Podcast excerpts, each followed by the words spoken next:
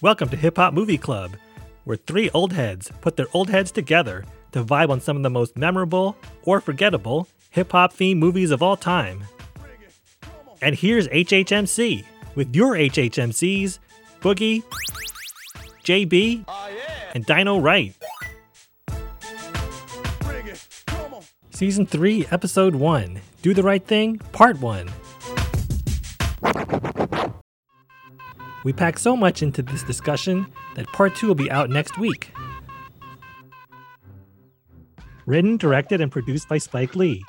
Released in 1989 and featuring a cavalcade of stars and up and comers who became superstars. In this episode, we'll answer the question Is this movie as vital and important as ever? Do the Right Thing depicts 24 hours of the hottest day of the year in the Bedford Stuyvesant section, Brooklyn. It's a historically black section of the borough with exceptions such as the Korean convenience store and Sal's Pizzeria, which has been situated there for the past 25 years. Sal's Pizzeria is the epicenter of rising racial tensions between the young black men in Bed-Stuy and Sal and his sons, Vito and Pino. While Vito is more open minded, Pino hates interacting with the neighborhood residents primarily based on their skin color and cultural norms. Mookie is a black pizza delivery man working for Sal for a few years and dealing with the racial epithets and trying to find a balance between earning a living, his hostile work environment, maintaining his relationship with his girlfriend and son, and dealing with his friends who have far less patience for racism. Underlying racial tensions come to a head on this sweltering day with tragic results.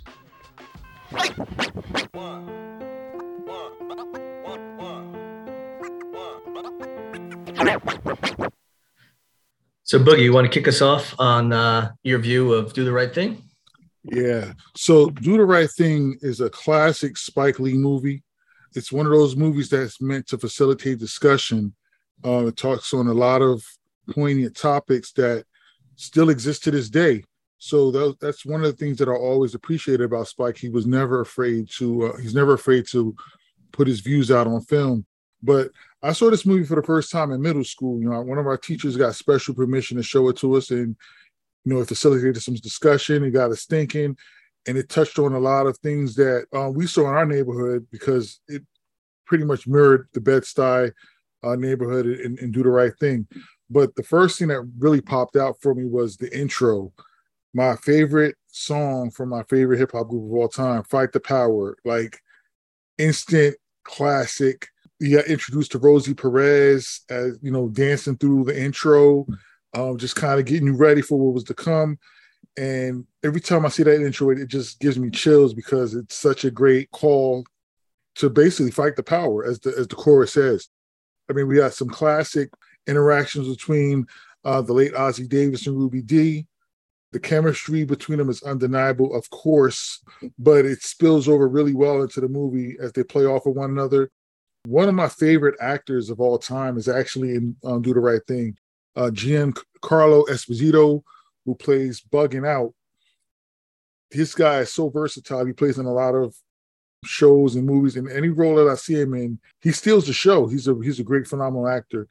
Um, and then there's another list of up and comers and people that, if you see them now, they're like big name A-listers. So, I mean, I think the movie is a really good one by Spike Lee. Like I said, and, and it's very enjoyable for me because it, like I said, it facilitates discussion. Anyone who watches the movie definitely has to get something out of it. You can't watch the movie and walk away from it not feeling anything. You're going to feel something. And I think that's what I probably appreciate the most about it. It makes you think. Yeah, good good analysis there. It it makes your blood boil because of all the racism that's depicted. It's sickening because we all trying to get along. We're all trying to get along in society, and you see just hatred that's deep seated. Uh, just to piggyback off of a couple of your comments, "Fight the Power" was amazing. I love that song. It is played throughout with Radio Raheem. That's the only song he really plays on his boombox. I was watching some of the bonus features with this, and Chuck D was contacted by Spike Lee to create an anthem for this movie. So he knew about the script, he knew what it was all about. And Chuck D was like, uh, All right, you need an anthem. And he put together a few verses. And I think Spike Lee was the first cut wasn't good. He sent it back, and it wasn't even called Fight the Power. And what he did eventually get was what you hear in the movie. And it's funny, you never hear the full song because it wasn't even complete at that time. So hmm. they put snippets of the song in there and it was super powerful. And then Chuck D and, and the rest of Public Enemy completed that song, amazing anthem. Introduction of Rosie Perez. I believe it was Martin Lawrence's first movie as well. Yeah. We'll get to a lot of the other actors and actresses, but Sam Jackson before he became Samuel L. Jackson as Senor right. Love Daddy, the radio DJ, was was awesome. He was like the objective observer. He's a DJ talking to the to the town, seeing everything that goes on, and uh, he was a cool character as he always is. And then there's so many other great characters in here. One other thing you mentioned, Ossie Davis and Ruby Dee, who had been married in real life. Um, the funny thing with that is Ossie plays this character called the mayor. bit of a town drunk, but he's he's wise. He has a scene where he saves a boy from getting hit by a car. And Ossie Davis mentioned uh, in one of the interviews was that the relationship he had with Ruby Dee, who plays mother sister who watches over the neighborhood, it paralleled almost a relationship in real life. Not that he was a town drunk, but he said that she looked down on him a little bit early on in the relationship, like she didn't really have trust in him and and see his virtue and then she she kind of grew to love him. So I thought that was really a nice touch that Spike had bringing them into the into the film together. Yeah, very nice. Yeah, DynoWright, what are your uh, initial impressions? I had never seen this before, which is crazy to think all these years later I hadn't seen it, but it's really it really is fresh and relevant now, and I think important for me to see a movie like this. But the beginning, when it's more of a feel good kind of comedy, it's really funny. There's a Jheri curl alert that your daddy love talk about. Someone was cleaner than the Board of Health. Like this is really funny stuff, and I'm so glad I got to see this. And we love Robin Harris. If you've listened to any of our episodes, yes, um, you, will see that he has some great lines. If Tyson dreams of whooping my ass, you better wake up and apologize. You're 30 cents away from having a quarter. You eat the holes out of donuts. Like, man, if he had lived, he would have been a megastar. And Absolutely. It was kind of also funny to see that his name in the movie. I don't know if I should even repeat it, but his name in the movie is so bad. it's so raunchy. Yeah, Slick Dick Willie. I mean, there's yeah. people. Sweet I'll Dick say Willie. Slick, Slick Dick mean, Willie. There's two phallic references in this name, not just one, but two. oh man, his dialogue is one of the three cornermen, as they call it. Yeah. Um, Coconut Sid and ML. ML. Those guys are great. I mean, I could listen to an entire. It's almost like barbershop routine. Yes. They're sitting on the corner, and yes. they're just they're just shooting the breeze and talking about pertinent topics, though. But it's like kind of like, oh man, and they're jealous of of the Korean convenience store. It's like, oh, these people just got off the boat and they have a store within the past year and, and, they're going back and forth saying it's not fair, but it's because we're black. And Robin Harris's character is like, knock it the heck off. You always say you have these big dreams. Yeah. Where's your, you know, go get a job, do do this. I can give you money. And he's like, it's Miller time. I'm out of here. right. He was always kind of level level setting these guys um, from yeah. just just complaining about their their lot in life. But it's so funny because even like in that conversation, you know there's humor to those conversations but there's also some truth to it as well mm-hmm. as you know a lot of documentation is becoming public now we're realizing that there actually was some redlining that did occur in african american communities and also where banks um, made it hard or you know they're denied to get loans or made it impossible or hard to get those loans to open businesses in neighborhoods. Whereas even though they're considered an immigrant coming from another country, you know, you do have the, the Chinese and the Koreans that will come over and they're able to get those businesses. Like I said, I've seen it in my own neighborhood. You know, there's so many, there's been a couple of shops and, th- and stores that have opened in the neighborhood, whereas people that live there aren't able to, or if they do get one, it doesn't stay open that long. So, I mean, there's Spike taking a scene, put some humor to it, but put a little bit of truth in there as well. yeah, I think this this movie was a great mix of real hardcore, real talk, racism, but again, there was some comedic, definitely some comedic aspects of it. I mean, I, I like the dialogue. Uh, I'm a huge sports fan, so I even like the little. I, I, mean, I love that Spike Lee's wearing the Jackie Robinson jersey, which is also symbolic, breaking the color barrier in baseball. But there's also the commentary where they're going back and forth: who's the better pitcher, Doc Gooden or Roger Clemens? And that's that was a huge debate in the mid in the mid '80s and late late '80s. Yeah, um, yeah, there was just some some some really good dialogue and. the stuff about Mike Tyson that you mentioned, Dida, right? And this guy, that was great. And then um, they're like, F Mike Tyson. but the the whole cinematography was great too. The close-ups, this the slow motion scene when you have the white cops roll up and it's like, you know, what a waste. It was so powerful. Again, it's the hottest day of the year. You can you can almost feel the heat through the screen. They use you see the folks sweating, you see the almost like red hues. Um now Very watch intentionally. Again, Very yeah, intentional. Intentionally, yeah. right. The red hues to make yeah. that warmth. Um, and I was watching the extra scenes, you know, they filmed this over like a 10 week period right there in Bed-Stuy, which is great that they filmed it right there. It wouldn't have come off as authentic if it was filmed like on a Hollywood set. Right. Um, there was like a one week where they said that rained straight. It rained the entire week, but they had to stay on schedule. So even though it was raining, they, they, they did the lighting in such a way that it looked bright and sunny.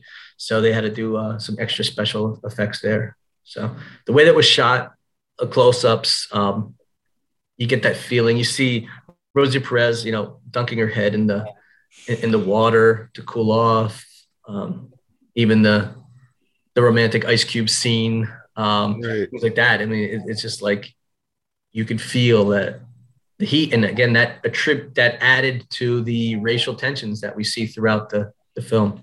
Yeah, yeah, that cinematography, like you said, the cinematography was, was spot on. I mean, Spike is a master of, of his craft, and um, you know when he shoots the, the way he, he has the movie shot those those effects that he have and has on his film it just gives you a feeling of actually being there and it kind of enhances a lot of the dialogue or you know whatever's happening it just kind of pulls it out a little bit more. I definitely appreciate his movies though. Yeah, shout out to eric ernest dickerson eric dickerson. Not eric dickerson shout out to ernest dickerson the director of photography. Yeah. And the character, you get to meet a lot of different characters, like bugging out. Obviously, he's got a vendetta. He he wants. He's really dead set that Sal should have photos of black people on his quote unquote wall of fame, you know, and they're all just Italian Americans, and um, that's one thing. Um, there's again a lot of different cultural groups in there. There's the Korean store owners, and a lot of people are just nasty to them. You know, maybe it's yeah. out of jealousy, it's out of hatred. Then there's the Latino group, and then there was the the scene where you know there's the boombox, Radio Raheem, his boombox, and uh, almost like the salsa music, and they're like battling back and forth. So it, it shows the whole different mix, and everybody's got their own you know viewpoint and prejudices. And, and again, on the hottest day of the year, it all bubbles up at the end.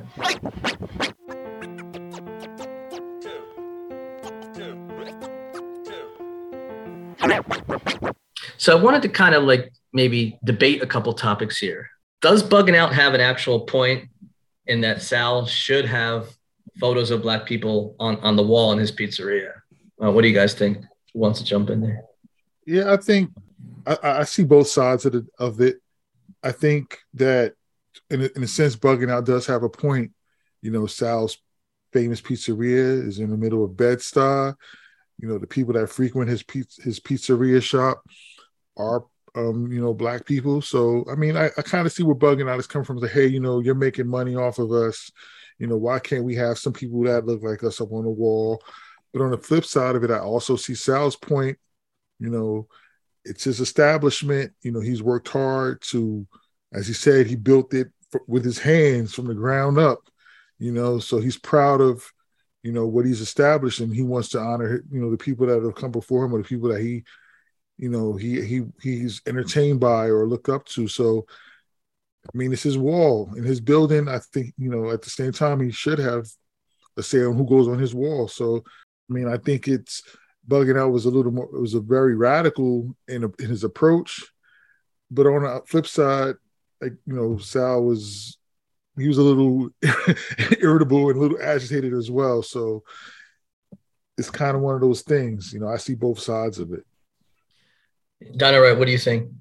Well, I, I get Sal's point and I get bugging out's point, but bugging out could just go to a different pizza place. I, I, I don't know. Um, I mean, Bed Stuy's not that small. There's other pizza places, aren't there?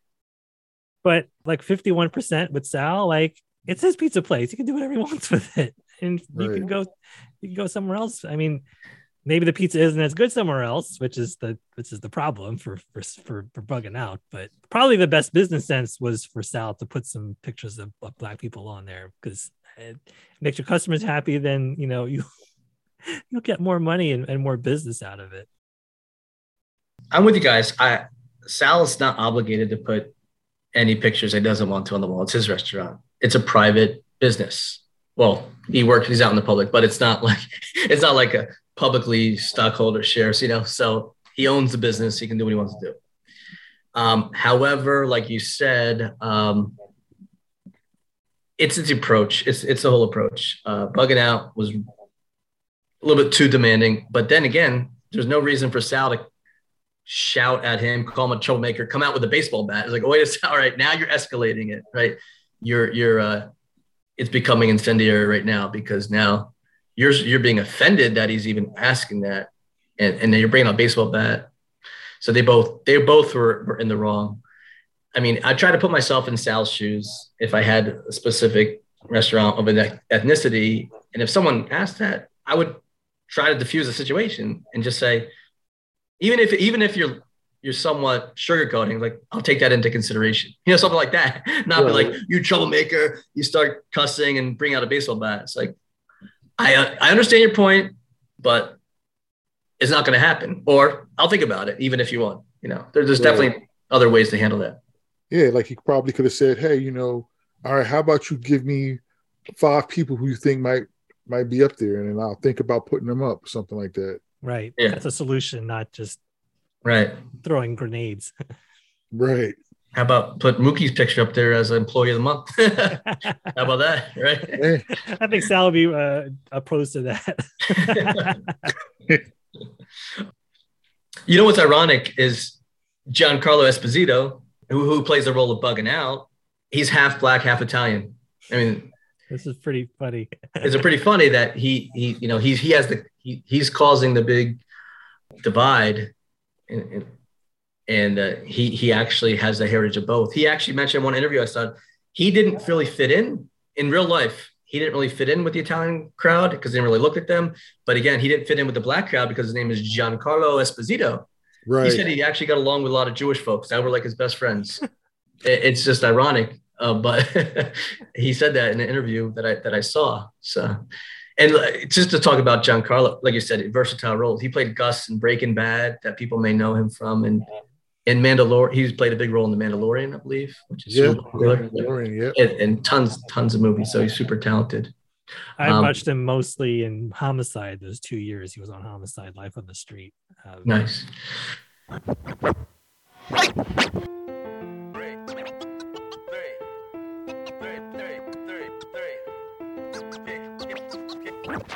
Another debate topic I want to bring up is Sal, right? Would you consider Sal a racist? Yes or no, and, and why? What do you think, Boogie? Yeah, I would consider him racist, but I wouldn't consider him like overtly racist. I think what might make Sal racist is not necessarily him as a person, but just the indoctrination of what he's been taught or how he's been raised. But he actually was very toned down. Like he he spoke to some people with respect, and even when when the mayor came in and asked if he needed some work done, he, he you know gave him a broom and gave him some pay let him go outside and, and sweep the front of the store. You know, Jade would come by and you know he would have lengthy conversations with her, even to a certain extent with Mookie. Like he didn't, he didn't wasn't overtly racist towards Mookie. That was just a, a manager employee dynamics between the two of them. You know, like he didn't, you know, say much about Mookie that was could be considered, you know, racially offensive. It was more so like, hey, do your job, or are you are you being late? Are you hanging out? Are you playing around? Like most managers would ask their employees stuff like that if they were gone for a while and came back, you know, or they had a tendency to to wander off or you know things like that. So I, I don't think he was overtly racist, but I think towards the end, when the bugging out and Radio Raheem situation escalated, now was that word thrown out in anger, or was that word thrown out because that's how he always felt about them? You don't really know, you know. so it's one of those situations. What do you think, Donna? Right? So was Sal racist? Yes, but the the thing that helped me try to think through this, I don't know if you've read uh, How to Be an Anti-Racist by Ibram X. Kendi. So I'm oversimplifying it, but it basically says either you're racist or anti-racist, moment to moment, action to action. And so if you're not actually doing something anti-racist, then you're you're being racist. So his definition of racism is one he's either actively confronting racial inequality or allowing it to exist by action or inaction. So when Sal gives a broom to the mayor and some money to, to sweep up the front, he's being anti-racist. But when bugging out is getting in his face and then Sal's using the N-word, now he's being racist. And so it's useful for me to have this lens to answer this question about whether Sal's a racist. And so the short answer is yes, but he's pushed towards it more at the end when the aggravation continues and he does racist things. That's a good viewpoint. Um, for me, Sal definitely is a racist. And you could tell by some of the language he uses. Some, again, he may not be quite as overt. I mean, in the beginning of the movies, I'm going to hurt somebody today. All right. okay. Wait a second. Why are you going to hurt someone, right? You're already having a bad day. Also, and I saw Spike Spike Lee actually help me kind of decipher this a little bit further it, when he was asked a question like this. He said, "These these people, these people grew up on my pizza shop. These, like, it's it's a very degrading term just to kind of classify someone as, you know, these people like almost like they're lower class because they're black. Other, yeah. Other right, right. These people, and um, also Pino, his one son, played by John Turturro, super racist, using the N word. He's like, this is like, this is like Planet of the Apes. This is ridiculous. I hate this, blah, blah, blah. He's always used the N word. He's nasty to Mookie. Um, again, that doesn't come out of thin air. It's most likely ingrained by, by his father.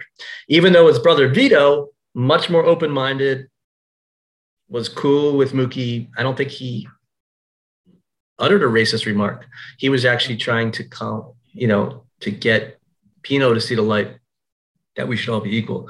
But yeah, no, I, I think uh, Sal, played by Danny Aiello, was definitely racist. And again, it comes out like if it's, it's like you said, Dinah, right? It's like you're either racist or anti-racist. Right. And if something escalates and then it comes out, it's like, all right, this was in there. This was this was DC. You may have tried to bottle up a little bit, but you know that's that's the way you are. So I mean that that's my thought on it.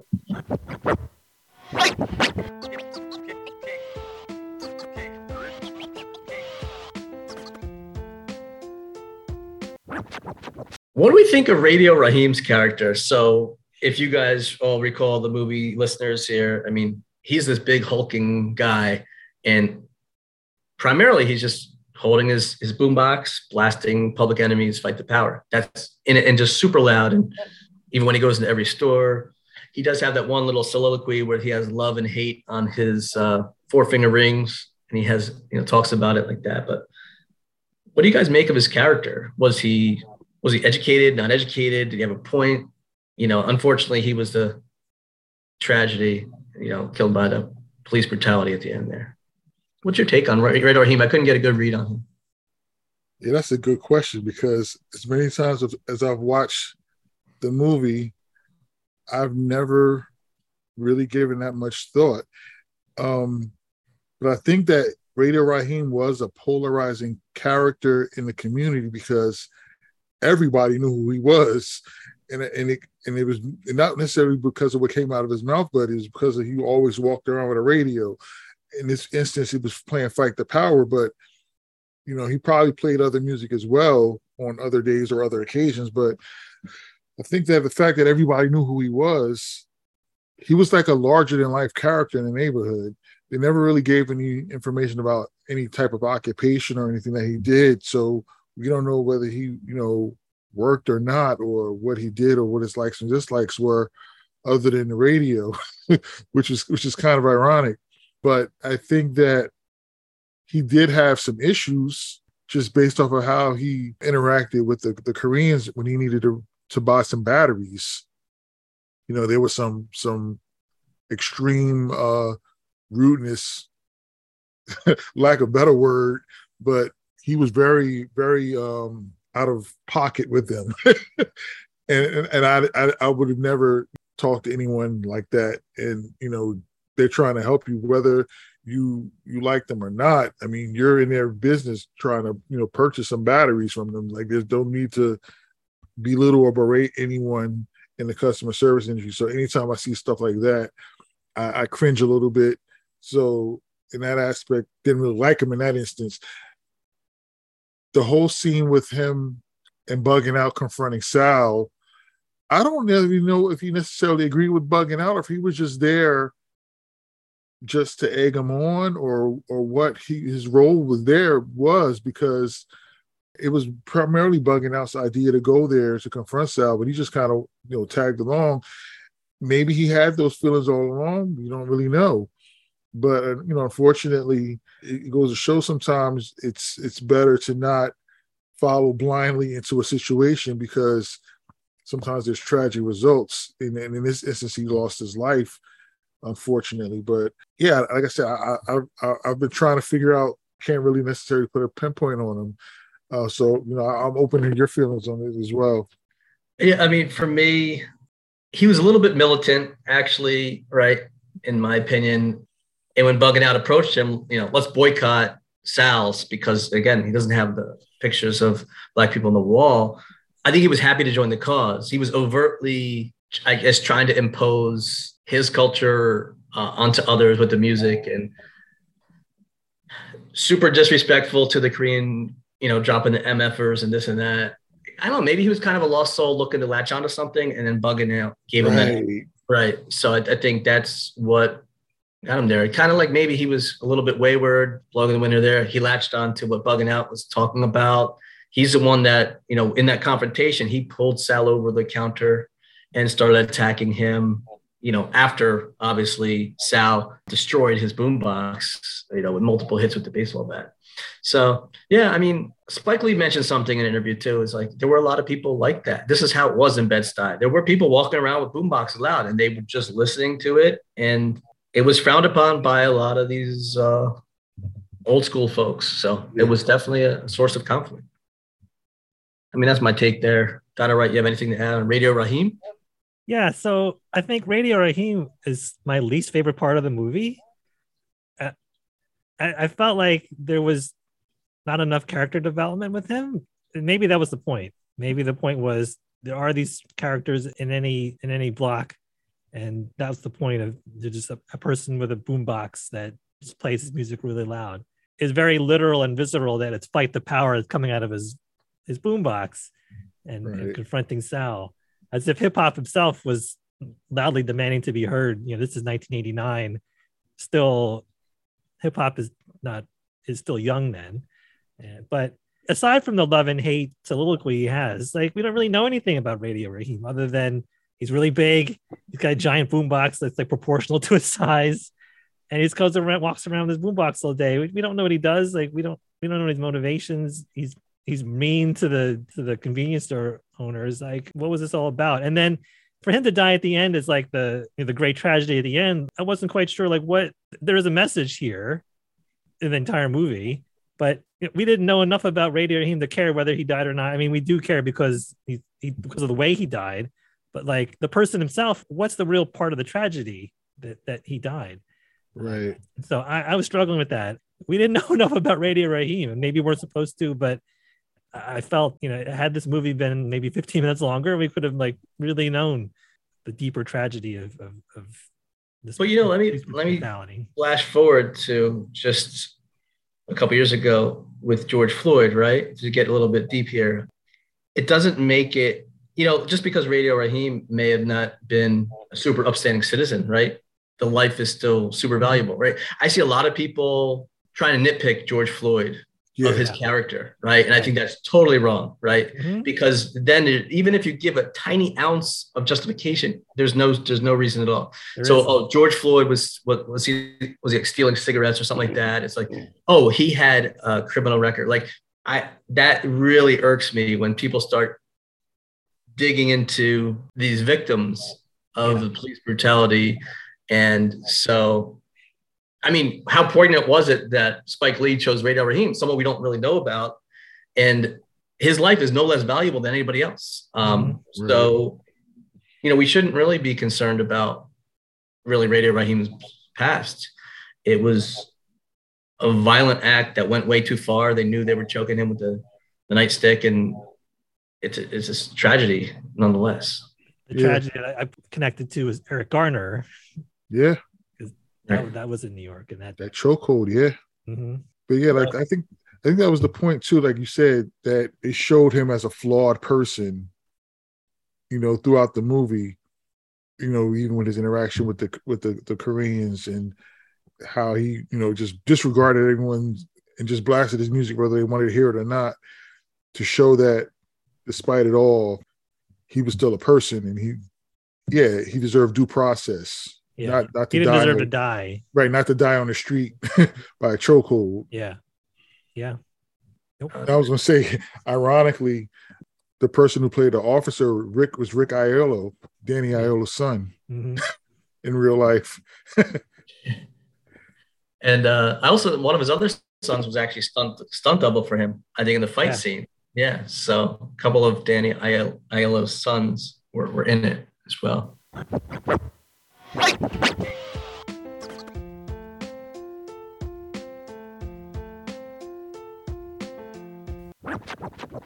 Another debate topic is what do you think of Sal's interaction with Jade, Mookie's sister? Did he really have a crush with her because he was obviously extra sweet speaking with her, totally out of his character? Uh, do you think he literally had a crush on her, or was he just doing that to, to dig on on Mookie? Or what was your take on that whole thing? There's there's layers to that to that interaction. I think it might have been a bit of a bit of both of those. I think that he actually may have found Jade to be attractive, and he might have actually liked her. Um, she was very pleasant, very respectful. She seemed like she had a sweet personality. She just seemed like she took care of Mookie, despite Mookie being older than her. And I think even when she interacted with Mookie, I think everyone kind of knew, you know, Jade's, you know, relationship with Mookie is the one that kind of kept him on, on track because he was a little wayward, you know, having a child that he rarely took care of and had a somewhat rocky relationship with Tina, his his girlfriend. So I think that Sal might have saw that and said, you know what, she seems like a real sweet person. You know, I'm glad to have conversation with her because she is a nice black girl, not like any of these other ones around here. You know, so that might be part of it. And he he might have also noticed that Mookie got irritated by their interactions and said, you know what? I noticed that he gets irritated by us. I'm going to jab at him. Then there's another layer that Spike probably intended to put in there as well, more subtle, is a fetishism. You know, there's been instances throughout history of the fetishism of black women too numerous to even document i mean to even go over that you know that just occurred throughout history where, where you know black women were subjugated to various degrees of sexual assault etc and i think that knowing spike he probably was putting that playing a little bit on that angle as well and saying like you know what? We know that this guy is racist. In any degree he's racist. You know here's a here's a black woman here who's attractive and let's kind of show how he you know even though we know he doesn't like these people if he had a shot with her he'd take it. So i think that's kind of my take on that whole that whole interaction between sal and jade i think it was a dynamic of all those three things combined I like it. What do you think, Donna? Right? Yeah, I think Boogie got it right. Sal calls Mookie like a son to him. And so by extension, maybe Jade is like a daughter to him. And but you can't ignore, like you said, Boogie, the, the fetishism that, that happens in, throughout history and these racial dynamics and and these power dynamics too. So I, I think it's all it's all in there. And you know, at that point in the movie, Sal was still like not not totally like off the rails. And so I think most of it came from a good place, but I think some of it did not come from a good place. I, I think Spike's leaving it open for interpretation intentionally. I mean, I see Sal as, as a racist. I don't think he, you know, I don't think he would pursue Jade in a, in a physical way. However, I kind of think it, maybe subliminally he was taking a dig at Mookie. It's like, hey, like I'm talking to your sister, and I know that really got Mookie's goat, and then uh, I think that's kind of maybe what set him off because I was thinking in that final scene with the riot after Radio Raheem was killed, I was surprised that Mookie was the one that threw the trash can through the window. But again, I think maybe that was the straw that broke the camel's back for Mookie. It was like, all right, I'm putting up with this racial stuff. Black man was just killed because of this interaction here at Sal's. Sal's talking, like, everything just kind of boiled over. Yeah. Uh, and and I think that may have been the, the final straw. Yeah, that was definitely the straw that broke the back. Definitely. Because he, he didn't even say anything. He just walked over, didn't say a word. Yeah. Just boom. Boom. Everything just set off right there. Yeah.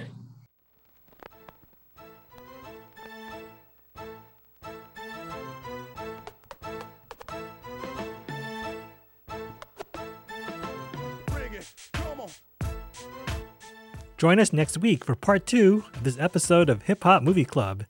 Subscribe in your favorite podcast app and you won't miss it.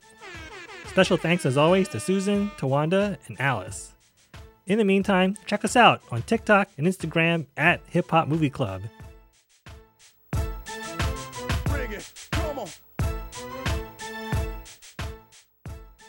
Shout out to your listeners and special shout out to our paisan Rayfreshing. Thanks for your support and that sweet five star review. Thanks for tuning in.